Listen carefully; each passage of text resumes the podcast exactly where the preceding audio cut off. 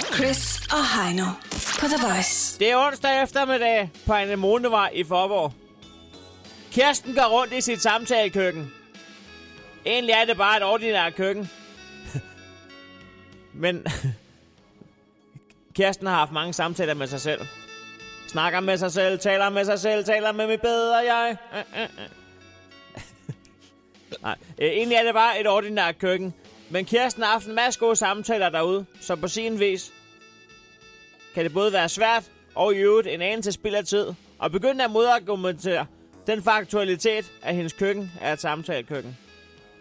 Men nok om køkkenarrangører. Kirsten er i løbetid denne onsdag.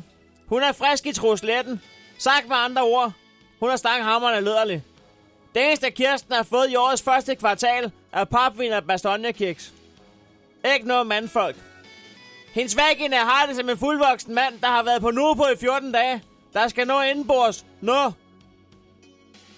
Kirsten sætter en pornofilm på, og sætter sig alænestolen for at masturbere. Hun vælger sin favorit, Visverden med den store nøglering 2. Det er en film, hvor en kvinde får besøg af Visverden, da han skal skifte en pakning. Han får sprøjtet vand på kvindens bluse, så hun er nødt til at smide den lige foran ham, og syner hendes babser gør Visverden vild i varmen. Det ender med jævn til hård penetrering på kakkelbordet i køkkenet. Pludselig ringer det på døren. Det er Visverden hængeri. Hvor pusset, hvor løjerligt. Hvor pusset løjerligt. Kirsten smider tøjet og åbner.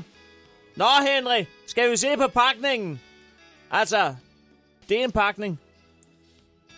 Kirsten, vil du være venlig at tage noget tøj på, og det skal være nu. Kirsten trækker hans ansigt ned i hendes barm. Sig hej til min barm, så Henry! Af for helvede, Kirsten. Du har krummer for bastonjekiks i BH'en. Det river. Kan vi ikke gøre ligesom i filmene, Henry? Spørger Kirsten. Jo, Kirsten, men det bliver ligesom i en kortfilm, for den slutter her. Du skal øvrigt huske at hænge et mærke på din cykel i kælderen. Hvornår er der frist? Ja, i morgen, Kirsten. Chris og Heino på The Voice.